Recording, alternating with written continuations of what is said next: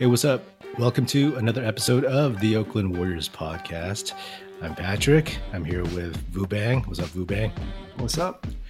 And uh, we just watched the final, epic final preseason matchup between the Sacramento Kings and the Golden State Warriors, and uh, and that's the shortest preseason in history, probably.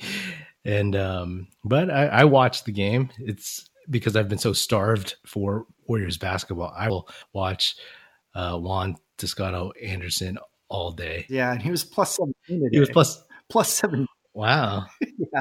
Okay. Yeah. Sixteen minutes. Yeah. Yeah. So, um, what did you think of uh of these guys?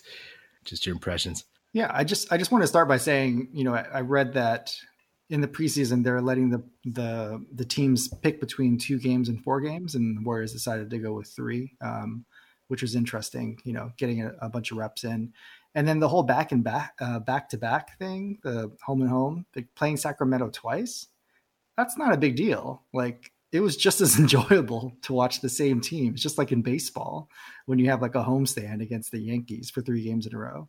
I didn't mind seeing the Kings twice in a row. No, no, um, because I really like so far watching Tyrese Halliburton play. Um, I, have talked about this before uh, after the last Kings game um, when I did a solo podcast, uh, and I just think he's going to be a fun player to watch. He has like all the intangibles. He kind of reminds me of Shaun Livingston and Andre Iguodala out there, just in terms of his instincts and uh, making the the right play. You know, he blocked Steph once, and I was like, oh, okay, that's not that's not easy. I saw a steal too, right? Did you didn't he do a steal as well? It was pretty impressive. Yeah, yeah, he he he has a lot of those just smart plays in the right spot at the right time, and uh, I was bummed that Wiseman didn't play because I really would have enjoyed seeing him play regardless, but particularly against Hassan Whiteside, who everybody uh, compared him to for some reason. yeah, he's listed as a did not play rest because there's probably not an option for did not play COVID. yeah, although there probably probably should be. Let's let's start with Halliburton. I mean, I just I don't know what it is. It's just really fun to watch him play. Um, you know, just this week, Nate Silver uh, came out a list of the top six projected players based on NCAA play, and he listed Halliburton as number one, Wiseman two, and Anthony Edwards number three. I know that list kind seems kind of weird, um, but now that I'm seeing Halliburton twice, I mean, he's he's amazing. Like, do you think he has a, a higher ceiling than most people think, or? I do. From the very outset, people talked about him being a good fit on the Warriors, and he was always talked about as one of the first guys getting picked in the first half of the lottery. And then he fell to 12, right? Was that where it was? 11 or 12 or something? And I thought that was ridiculous. And the whole, I'd read this on a, on a, in an article that, oh, maybe uh, the Warriors should trade their Minnesota pick for a second pick in the 2020 lottery and try to get somebody else. And when Halliburton fell to 12, I was like, oh, shit, they should have done that. Yeah, I think that Minnesota pick is worth more than 75% of the Warriors players right now. I'm so yeah, I'm, I'm really excited uh, about that pick, but um, we we'll get to that later. Uh, yeah, but Halliburton, man, he's he's long. He's he's got uh, uh long ass arms. He's skinny, but he, he just has a nose for the ball, and he just seems savvy. And when you look at his stats from Iowa State, uh, well, I, I, think he was somewhere in the mid teens in points and then somewhere with like six assists, six rebounds. I mean, that's that's solid. That's well rounded right there. Yeah, he shot um, 50% from the field, um, field goals and three pointers, and then uh, he was plus 11 today with seven points. I mean, I guess they're easing him in, but I mean, I I, I just want to see him play more and more. Yeah, I wonder how or when he'll eventually crack the starting lineup. Uh, I don't know. Is, is Buddy Hield their starting two guard, or was he coming off the bench last season? He's their starting. Yeah, he's starting. But I think they're talking about when when they talked about drafting Halliburton, they were talking about sliding him um, down or coming off the bench, but they're paying him way too much money to, to have him come off the bench. Yeah. Any other observations? I mean, are we are we sure Oubre's not a good three point shooter? He sure as hell looked good tonight. He looked smooth, man. That le- that lefty uh, three point shot, that jumper. I mean, it's I'm a I'm a fan of this dude. He was four six from three point today. Wow. Plus 19. Yeah, uh, both he and Wiggins really showed out. Uh, Oubre's impressed me since he's joined the squad. You know, just the effort is good, and hopefully he, you know, isn't just some guy who's like a streaky shooter, but somebody that actually gets consistent and matures as a basketball player. Um, yeah, I think he's a good pickup. I'm, when he was draining all those threes, I was like, man, can you imagine this team with Klay Thompson out there? the whole the whole game. I was like, yeah, we're missing a seven foot one center, uh, a power forward that can distribute the ball, and a two guard that plays both ways and shoots threes. that would that's what would round out the team I saw today. A guy that shoots like forty percent plus from three point land. One one thing that I sort of thought about. I don't know if I, I I sort of heard this, but I wanted to touch upon it a little bit deeper. Is even if Klay Thompson was not injured for this year, I mean, half the players on this team are just not playoff ready. I mean, either way, this is going to be sort of the the Warriors 2013 2014 year like losing to the clip like they need a they need that first round loss they need that loss to the clippers for them to get that edge um, you know even with Klay it's sort of we're, we're pushing the maybe the second or third round but in some cases, this is still going to be sort of a, a quote unquote learning year. Uh, for most teams, learning is uh, just hopefully making the playoffs. But for us, it's you know just being able to get those minutes in um, with the young guys, and then coming back next year pretty strong. Yeah, um, I think that I've come to terms with Klay being out, and I actually saw them, and I'm not the only one. I think Richard Jefferson on the broadcast at the in the fourth quarter was saying that he would have put the Warriors in contention if Klay hadn't gotten hurt. And I would have too. You know, you move everybody down a spot. I think that with the growing pains of a shortened season and trying to get acclimated to each other and having guys not play for a long time, including Steph, who didn't even play. He basically played five games in the last year or something. So I don't know. I at this point, I'll be happy if they make the playoffs, uh, show some progress with their younger guys, figure out who they're going to keep, whether Wiggins is going to be somebody they want to hold on to, whether they want to resign Oubre, and where that Minnesota pick is going to land. you know, and and that's where I see the uh, the the bridge, you know, to the franchise moving past Steph, past Draymond, past Klay, and those guys will be around still for a long time. And so, you know, I think they could teach some guys. Richard Jefferson also said that he thought that this Warrior squad, as currently constituted, was a four to five seed. I was like, all right, Richard Richard Jefferson, who I used to despise when he was on the Cavs, and he was speaking glowingly about Steph and Draymond and Steve Kerr. So it doesn't matter the difference between a four to five seed to a seven, eight play in seed to a just barely missed the playoffs seed in the West, mm-hmm. because mm-hmm. we're talking about a three game difference between all those teams.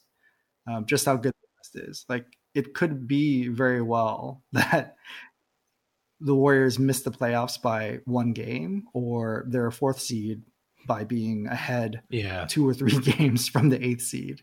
It's going to be a weird season. Like I don't, I'm not obviously thinking about things in terms of 72 games, but um, it's going to be a weird, wacky season. I'm excited for the play-in tournament because I feel like it's always going to be top of mind for the whole season. This is a fun team to watch. Maybe it's because we were just not fun to watch last year, um, but this is a fun like this. The floor is league pass team, and the ceiling is um, you know the four to five. Yeah, and you can even tell like a big difference between the first Kings game and this one.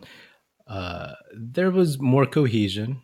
They kind of knew their spots a little bit better, and now that you had Paschall back in the lineup and you had him on the second unit. I look at the second unit last game and I was like, holy shit, who the hell is going to score on this team? You know? And that's why they're pushing uh, so much defensive effort because they're going to have to stop people from scoring because they won't be able to score themselves sometimes. But, you know, the second unit lineup that they rolled out of Paschall, Bazemore, Wiggins, uh, Wanamaker, and uh, Marquese Chriss, I was like, oh, that's that's that that's potential. This is a really good backup for for Steph. I mean, Wanamaker's pretty good. Like I don't feel scared anymore when Steph steps out and Wanamaker jumps in. He reminds me of what Jarrett Jack used to do a little bit. Yeah, he's steady, and uh, I, I I dig it. And he hit a couple threes, I think. He missed a couple free throws, which for a guy who shot 93% last year, I was surprised about. But the dude is tough, knows how to play. And I think that second unit that I just named, you know, they have potential once they kind of get some minutes together uh, to, to do some stuff. And then if you mix in maybe a Looney, maybe a Wiseman, maybe Poole as options on that second unit, it'll be fun. You know, like I, am excited. I'm just looking forward to uh, some progress and some entertaining basketball. I have no, I have no uh, fantasies of title contention. I would like to just see them like mess with people in the playoffs once they get there. I don't think anybody is pretty clear about the playoffs this year. I mean, this is we have higher COVID cases now than during the bubble, and they're just they're just like sure, like Pop is just gonna put a mask on and fly over, all over the country because it's it's it's better now. So who knows what's gonna happen in the playoffs? Like I really think it's gonna be a level playing field. So I'm excited. Maybe I'm just being overly optimistic. I'm excited just because it's going to be so strange and nothing that we've seen. I mean, obviously there was the bubble, but as Warriors fans and however they execute this season and the playoffs, it's it's going to be odd. So about the game, I had a few other observations. Um, what did you think about Whiteside? I mean, he was just he was barely jumping and getting rebounds. Like, are we are you worried about the length? I am. A, Our lack of length. Yeah, I'm a little worried about that. Uh, obviously, Wiseman's on the squad, but in the past, there's always been like another dude who was taller than six nine at least, who you could just throw in there and and body up against someone. Because what if Wiseman isn't able to handle like every single dude. You don't want him to get beat up too much during this season. And also, I, I wonder actually if Wiseman's going to hit a wall once he starts playing. I think they'll probably be smart and bring him along uh, properly. But, you know, these 72 games are going to come really fast, faster than usual, right? So, and he hasn't played and he's supposedly been training a lot and he's in good shape, but we'll see. Well, we know he's good for three games, right? exactly. Maybe they just play him in like three games every month. Can you explain to me? So, you know, looking at the um, the whole Warriors wingspan issue, I mean, how how much does that make up for the lack of height? Um, you know, there was this graphic that came up that showed Draymond, Oubre, Wiggins, Paschall, uh, Looney, and Wiseman all have seven foot to seven foot six wingspans, even though not all of them. I mean, all of them except for um, Wiseman max out at six foot nine. In some ways, isn't that a good thing? Just sort of you you're just smaller and more athletic, but then you have the wingspan of a seven seven foot four player. Gosh, that's great. Unless there's some dude like Whiteside who you can't rebound or get around, right? That guy's just big uh, wingspans are great for passing lanes, for getting rebounds over dudes who are your height or maybe a little bit taller. Uh, so in general, that's that's a that's a net positive. But I just think we're seeing with Whiteside with Jokic in the first preseason game that it's always good to have somebody who's who's like seven feet tall you know, just in case, you know, break glass and in case of emergency. Yeah, I mean, the the tall center in the in the regular season, but like once you get in the playoffs, it might be better just to have the smaller the smaller uh, tweeners with the seven foot wingspans.